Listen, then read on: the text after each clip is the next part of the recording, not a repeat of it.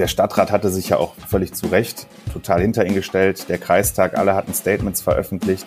Und als dann diese Nachricht rauskam, es war wirklich wie ein Schock, der durch die ganze Stadt ging. Auch am vergangenen Wochenende gab es und auch noch Anfang der Woche gab es eigentlich kaum ein anderes Gesprächsthema in Erkelenz. Ein Mumienfuß in Krefeld, ein Skandalpolitiker in Erkelenz und Entwarnung vor Corona. Drei unserer Themen heute. Wie schön, dass ihr zuhört. Herzlich willkommen im Wochenende.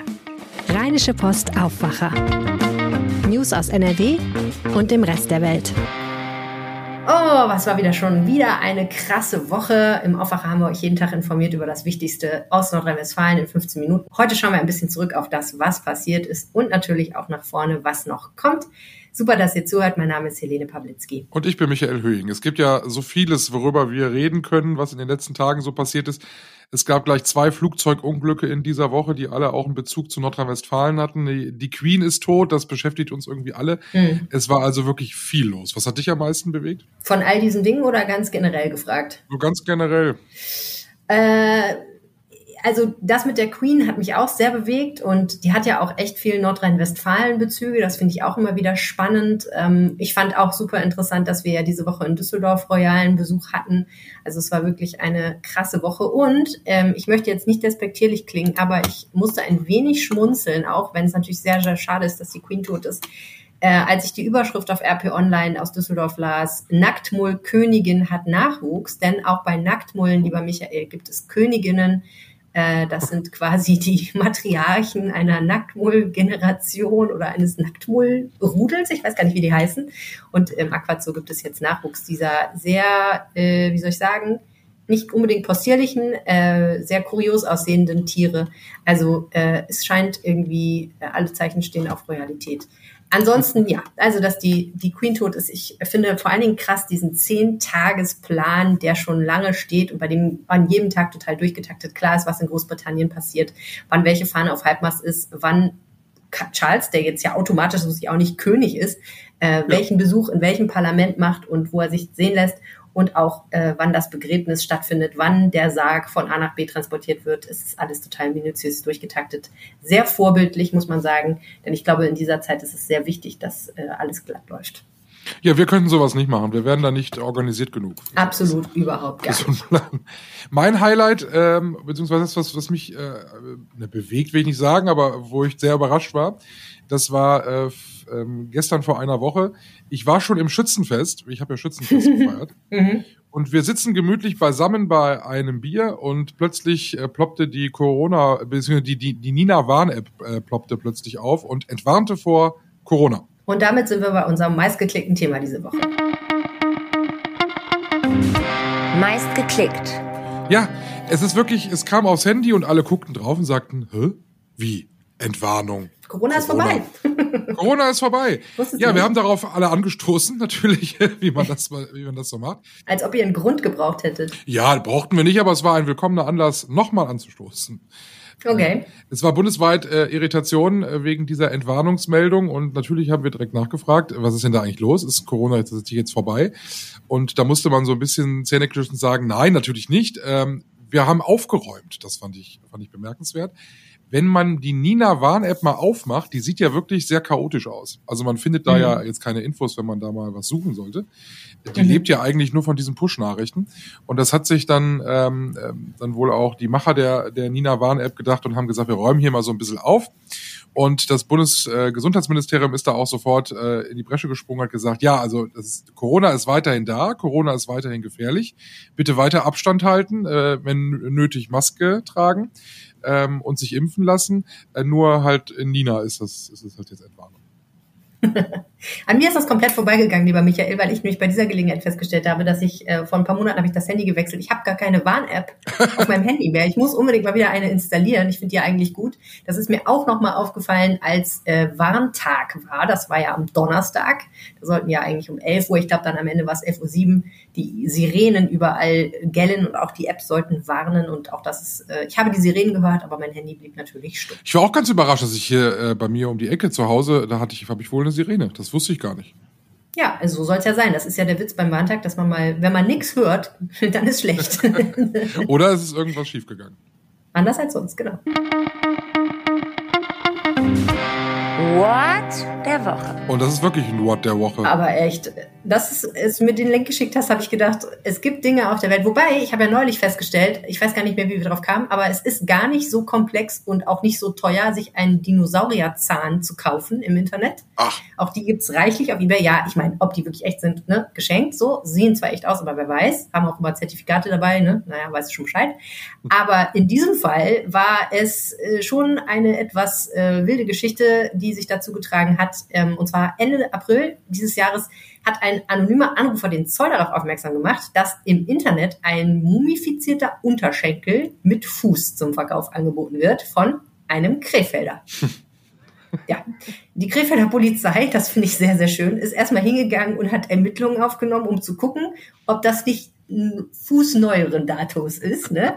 und möglicherweise zum Opfer eines Tötungsdelikts gehört, äh, stellte sich dann raus, nein, das ist tatsächlich ein alter Fuß, äh, ein sehr alter Fuß, ein mumifizierter Fuß aus der ägyptischen Antike. Man weiß nicht genau, wie alt, man weiß auch nicht genau, wo er herkommt. Verkaufe Fuß, aber, gut erhalten.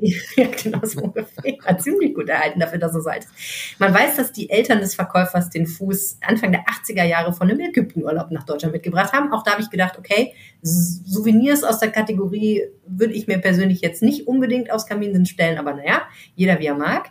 Äh, und jetzt war natürlich die Frage, was tun. Ne? Jetzt hatte man hier diesen antiken Mumienfuß äh, und äh, dass man den einfach so auf Ebay versteigert, geht natürlich nicht an. Ähm, ich habe nun äh, unserer Berichterstattung entnommen, dass der Verkäufer sich nicht strafbar gemacht hat, aber dass der Fuß tatsächlich wahrscheinlich aus Ägypten rausgeschmuggelt worden sein muss, weil es ist nicht erlaubt, solche antiken Gegenstände einfach äh, ja, zu kaufen und dann mitzunehmen in sein Heimatland. Das ist nicht in Ordnung.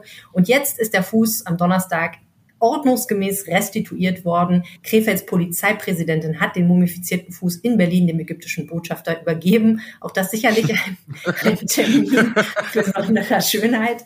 Äh, aber so hat alles wieder seine Ordnung. So, kam sie dann nach Berlin. So, hier ist er. Ja, genau. Koffer Viel Spaß damit. Sehr schön. Story der Woche. Ja, eine Geschichte, die insbesondere Erkelenz sehr bewegt hat, aber ich glaube auch darüber hinaus bundespolitisch für echtes Aufsehen gesorgt hat. Eigentlich eine Geschichte, wo man erstmal sagen muss, sehr unschöner Anlass. Ähm, ein Erkelenzer Grünen-Politiker hat publik gemacht und angezeigt, dass sein Auto vandaliert worden ist und zwar mit einem Hakenkreuz beschmiert wurde. Und daraufhin gab es auch strafrechtliche Ermittlungen. Wie sich dann herausstellt, steckte aber etwas vollkommen anderes offenbar dahinter. Und darüber sprechen wir jetzt mit unserem Kollegen Christos Passwantes aus der Erkelenzer Lokalredaktion. Herzlich willkommen im Podcast. Guten Tag, ihr beiden. Christos, wir sprechen über einen Fall äh, aus Erkelenz, ähm, der die Gemüter erhitzt. Und zwar ein ähm, Politiker der Grünen, der hat vor einiger Zeit schwere Vorwürfe erhoben. Er hat nämlich gesagt, dass er, ähm, dass er bedroht wird. Diese Vorwürfe hat er in den Raum gestellt, dass er, dass er Opfer rechter Attacken geworden ist. Und es gibt eine Wendung in diesem Fall. Es kam nie zu diesen Attacken. Kannst du uns kurz erzählen, wie die ganze Geschichte angefangen hat?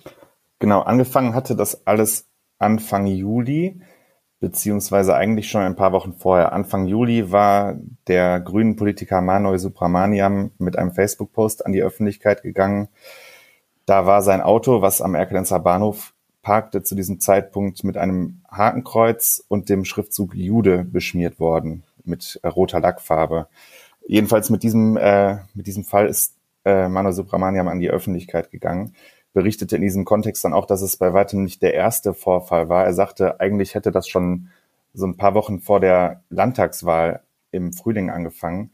Damals wäre zuerst ein Fahrrad gestohlen worden, da dachte er sich noch nichts dabei. Kurz darauf ähm, war dann seine Scheibe an seinem Auto eingeschlagen worden, seine Seitenscheibe.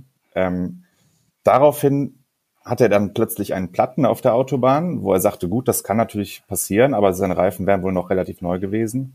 Ähm, es war natürlich so, dass dieser Fall dann im Juli viel Aufmerksamkeit erregt hat. Die Polizei und der Staatsschutz haben natürlich ermittelt.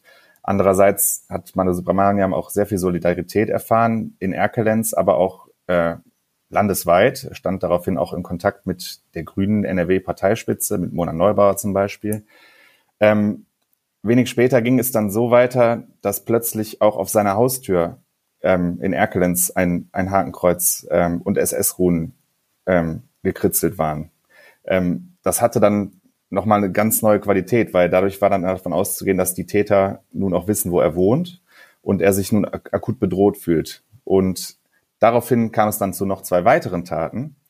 Ähm, wenige Tage später fand äh, Subramaniam angeblich, muss man mittlerweile ja sagen, eine Rasierklinge in seinem Briefkasten, ähm, was natürlich auch eine eindeutige Botschaft sendete. Und wenig später kam es dann zu einer angeblichen Morddrohung. Da kam ein Brief, ähm, den es natürlich dann, wie wir jetzt wissen, nie gegeben hat, ähm, zumindest keinen echten, kam ein Brief, äh, wo von einem Todestag 1. September 22 die Rede war. Unterschrieben war der mit äh, dem Schriftzug NSU 2.0.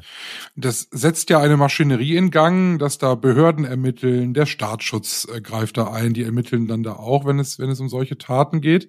Ähm, nun wissen wir seit dieser Woche, dass das nicht alles so der Wahrheit entsprochen hat, ähm, wie das am Anfang den Anschein hatte.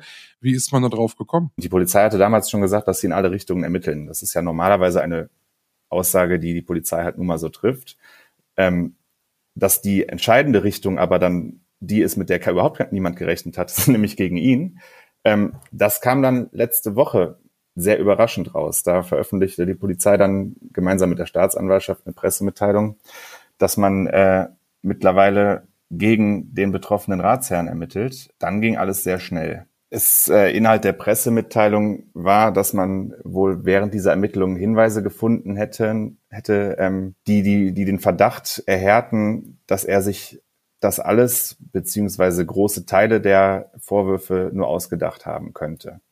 Das soll er dann im Zuge einer Vernehmung wohl auch eingeräumt haben. Ähm, Später sagte die Polizei dann auch noch, dass sie in seiner Wohnung Hinweise gefunden hätten.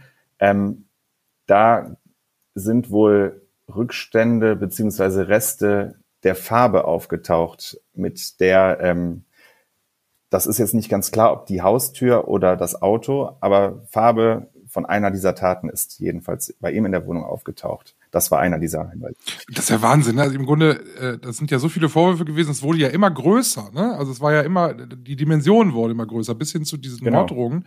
Ähm, äh, er hat viel Unterstützung ja in Erkelenz bekommen und wie du sagst ja auch landesweit äh, sehr viel Rückendeckung bekommen. Ähm, die Polizei hat sich auch anfangs sehr, sehr viel Sorgen an um ihn gemacht und das sehr ernst genommen. Und dann zerplatzt das dann von jetzt auf gleich. Wie hat man das denn in Erkelenz aufgenommen, wo der Fall ja viel näher dran war als noch äh, im Rest des Landes? Völlig fassungslos. Also ich glaube, jeder, der ansatzweise mit diesem Fall zu tun hatte, war total schockiert und konnte sich das überhaupt nicht vorstellen. Ähm, der Stadtrat hatte sich ja auch völlig zu Recht total hinter ihn gestellt. Der Kreistag, alle hatten Statements veröffentlicht. Und als dann diese Nachricht rauskam, es war wirklich wie ein Schock, der durch die ganze Stadt ging. Auch am vergangenen Wochenende gab's und auch noch Anfang der Woche gab's eigentlich kaum ein anderes Gesprächsthema in Erkelenz.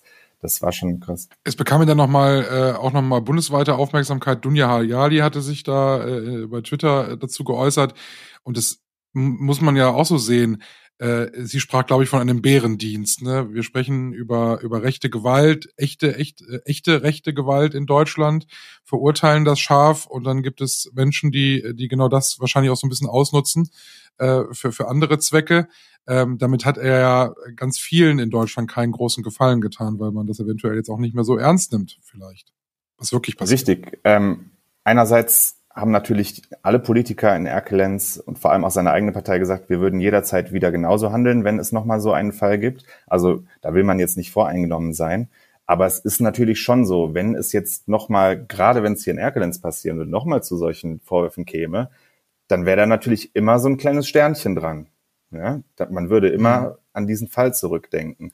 Und ähm, das wiederum könnte vielleicht ja auch dazu führen, dass jemand, der tatsächlich eine solche Bedrohung erfährt, sich zweimal überlegt, ob er sowas überhaupt öffentlich macht. Von daher ähm, die Folgen, die Folgen dieser Tat, ähm, die könnten theoretisch schon noch gravierend sein für Menschen, die dann wirklich mal betroffen sind. Er hat ja sehr viele Konsequenzen jetzt sehr schnell auch gezogen. Er hat ja sämtliche Mandate niedergelegt, er will auch aus der Partei austreten, ähm, kommt also sehr vielem zuvor, was wahrscheinlich sonst auch automatisch passieren würde.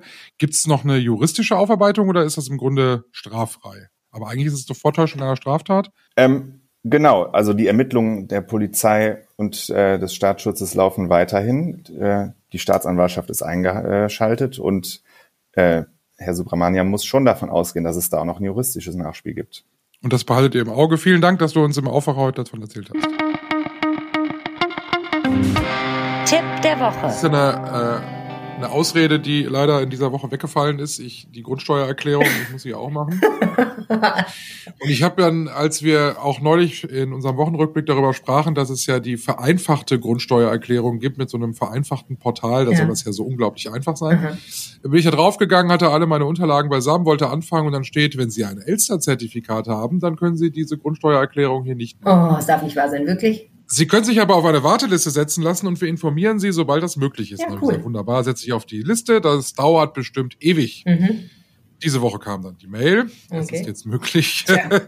Jetzt gibt's wirklich keine Ausrede mehr für dich und du musst deine Grundsteuererklärung machen. Also, genau. wie sieht's denn jetzt aus? Wie machst du die denn jetzt richtig? Ja, im Grunde, ähm, du hast ein Schreiben vom Finanzamt bekommen, da stehen schon äh, wichtige Dinge drin. Dann musst du so ein paar Unterlagen aus dem typischen Aktenordner, den man so hat, wenn man ein Haus hat, äh, muss man sich raussuchen. Also welche Nummer hat das Flurstück?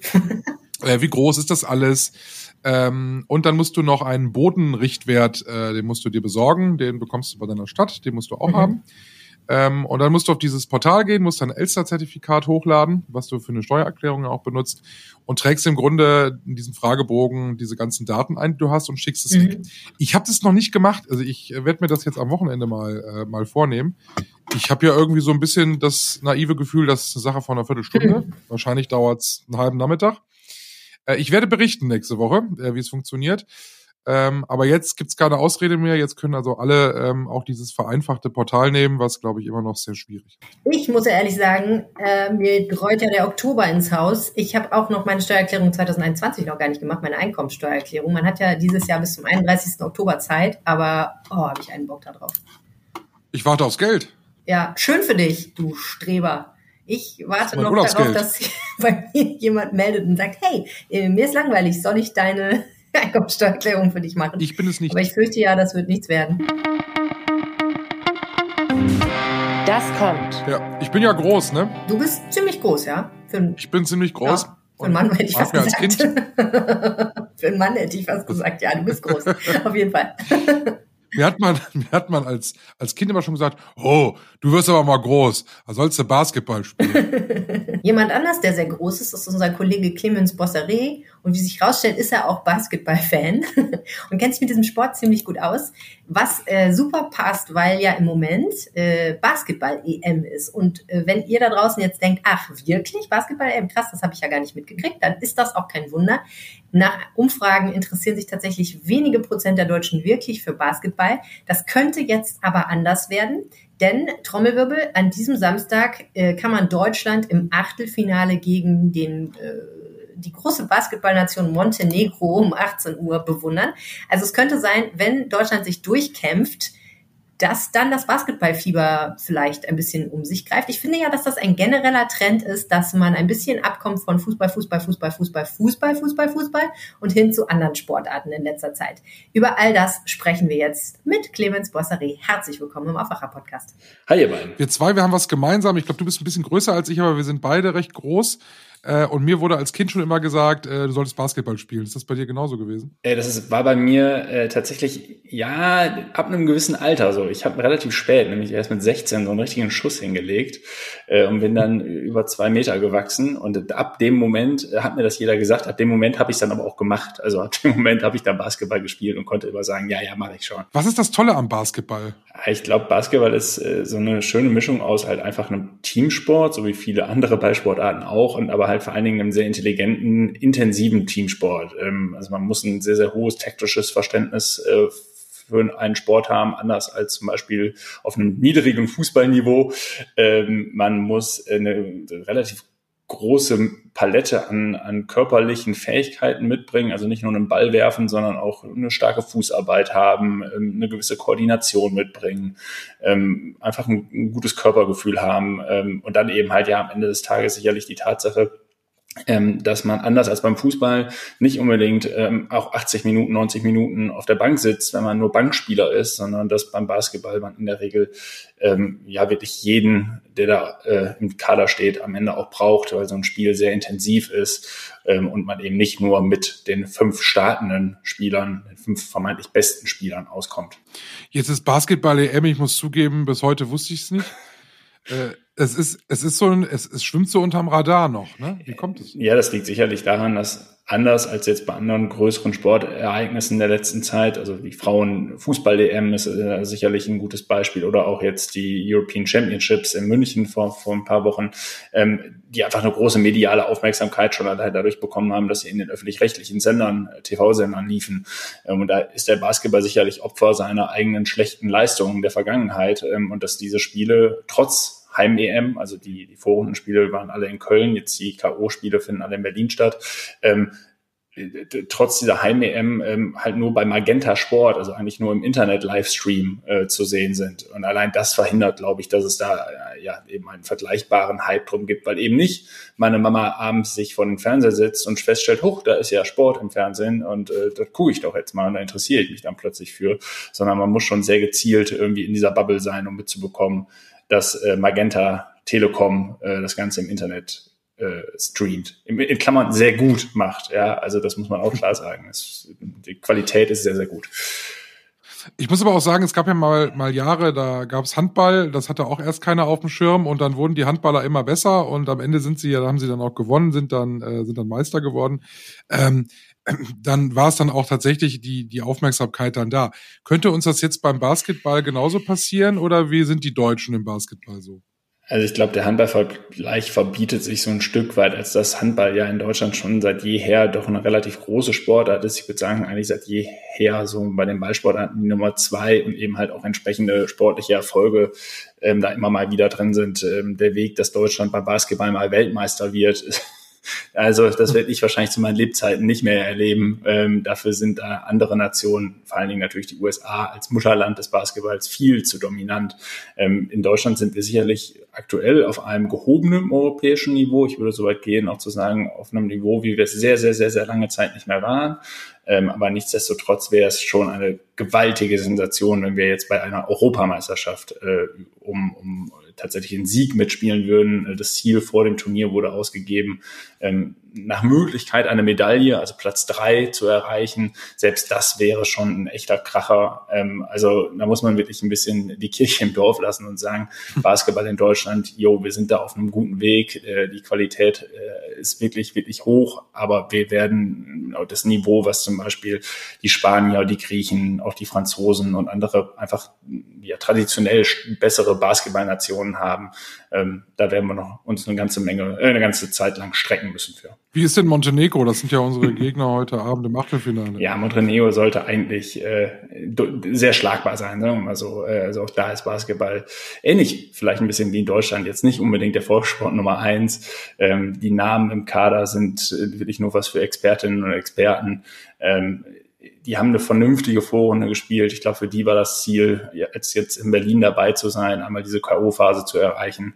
Und da ist, glaube ich, niemand böse, wenn es dann heute Abend gegen Deutschland am Ende nicht für den Sieg reicht. Auf der anderen Seite muss man klar sagen, wenn es für Deutschland heute Abend zu Ende gehen würde, wäre das, ich habe das Wort vorhin schon mal benutzt, eine echte Sensation und dann aber leider im negativen Sinne. Also das sollte heute Abend machbar sein. Wir können ja zumindest zum Schluss noch ein bisschen Aufklärungsarbeit leisten. Ich glaube, äh, Ziel des Spiels beim Basketball, das äh, werden wir alle hinkriegen. Es geht um darum, Körbe zu werfen. Äh, wenn ich jetzt sage, nennen Sie einen deutschen Basketballspieler, dann kriege ich das mit Dirk Nowitzki noch hervorragend hin, aber der ist ja nun auch nicht mehr aktiv in seiner Laufbahn. Kannst du drei Namen nennen, die wir uns im deutschen Basketball unbedingt mal merken sollten, weil die wichtig sind? Ja, auf jeden Fall. Also Kapitän der Mannschaft ist Dennis Schröder, der war jetzt sicherlich in den letzten Jahren, also seit dem Karriereende des besagten Dirk Nowitzkis, sicherlich so der beste Basketballer, den wir in Deutschland hatten, der Anführer, der bekannteste.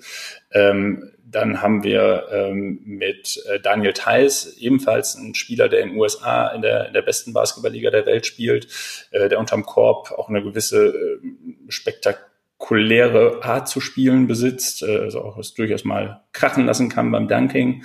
Äh, ja, und dann sicherlich als dritten Spieler muss man nennen, und das wird uns in den nächsten Jahren noch sehr, sehr, sehr, sehr viel Freude begleiten und er wird uns noch sehr begleiten, ist ähm, Franz Wagner. Franz Wagner ist äh, 20 oder 21 Jahre, ich glaube 21 Jahre alt, ist jetzt seit einem Jahr in der NBA aktiv äh, und ist ja wahrscheinlich ein auf jeden Fall ein sehr, sehr, sehr großes Talent, ein Ausnahmespieler, den wir in Deutschland so nach Nowitzki auf jeden Fall noch nie hatten, vor Nowitzki wahrscheinlich auch nur ein, zweimal hatten und ähm, an dem wir noch echt viel Freude haben und er zeigt jetzt auch schon bei diesem Turnier bislang, dass er ja einfach alles mitbringt, um mal richtig, richtig, richtig guter zu werden. Schröder, Theis, Wagner, das kann man sich doch noch gut merken. So, klingt auch, ne? Klingt, klingt, auch, klingt auch wie, wie eine Basketball-Nationalmannschaft. Vielen Dank, Clemens. Gerne.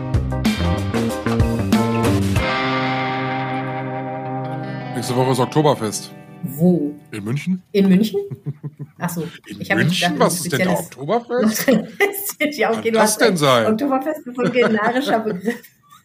Das wäre eigentlich auch was für uns. Ich glaube, du kannst hervorragend einen Dirndl tragen und dann beide so eine Maß. Na, was, trägst du keinen Dirndl? Ja, also ich weiß überhaupt nicht, wo ich anfangen soll. Erstens, Michael, nein, ich trage kein Dirndl, aber danke der Nachfrage.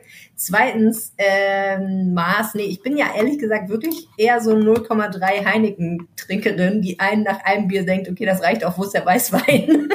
Eine Maß Weißwein bitte für die Dame. Boah, mit einer Maß wäre ich. Ja, aber ohne Witz, warst du mal, warst du mal in so einem Münchner äh, Biergarten? Da kannst du ja ähm, Weinschorle bestellen. Ne? Ja. Das ist ja nicht ehrenrührig, anders als hier im Brauhaus, wo du, wenn du was irgendwas anderes als alt bestellst, kriegst du direkt aufs Maul. Nein, äh, in München ist ja gar kein Problem, wenn du einen Weißwein, Weißweinschorle bestellst und dann bringen die dir aber so einen Eimer Weißweinschorle. Das ist ja sympathisch. Das hat dann ungefähr den Gegenwert eines Glases. Ähm, wollen wir über das Wetter reden? Gerne. Bevor ich mich weiter um Kopf und Kragen bringe. Also, liebe Freunde, in Nordrhein-Westfalen am Samstag. Die Temperaturen ähm, sind bei 20 Grad, also wirklich nicht allzu warm. Und es wird auch der ein oder andere Tropfen fallen tatsächlich. Und zwar vormittags und abends. Und in der Mitte könnte es ein bisschen gewittern. Also, es wird eher ein feuchter Samstag. Am Sonntag steigen die Temperaturen ein klitzekleines bisschen auf 23 Grad und die Sonne zeigt sich hier und da ein bisschen. Aber so richtig der knallheiße Sommer ist erstmal wahrscheinlich vorbei. Wobei am Montag die Temperaturen schon wieder auf 26 Grad klettern. Also da kommen wir dann doch im Gefilde. Da wird es relativ angenehm. Das war der Aufwacher-Wochenrückblick für diese Woche. In der nächsten Woche sind wir wieder da und dann sprechen wir bestimmt über das Oktoberfest. Auf jeden Fall, Michael. Dann bringst du eine Maß mit und dann trinken wir hier schön ein. Oder auch nicht. Dann machen wir das so. Machen wir so. Wir wünschen euch ein ganz, ganz tolles Wochenende. Ich bin Michael Höhig. Mein Name ist Helene Pawlitzki. Danke fürs Zuhören. Tschüss. Mehr Nachrichten aus NRW gibt's jederzeit auf RP Online. rp-online.de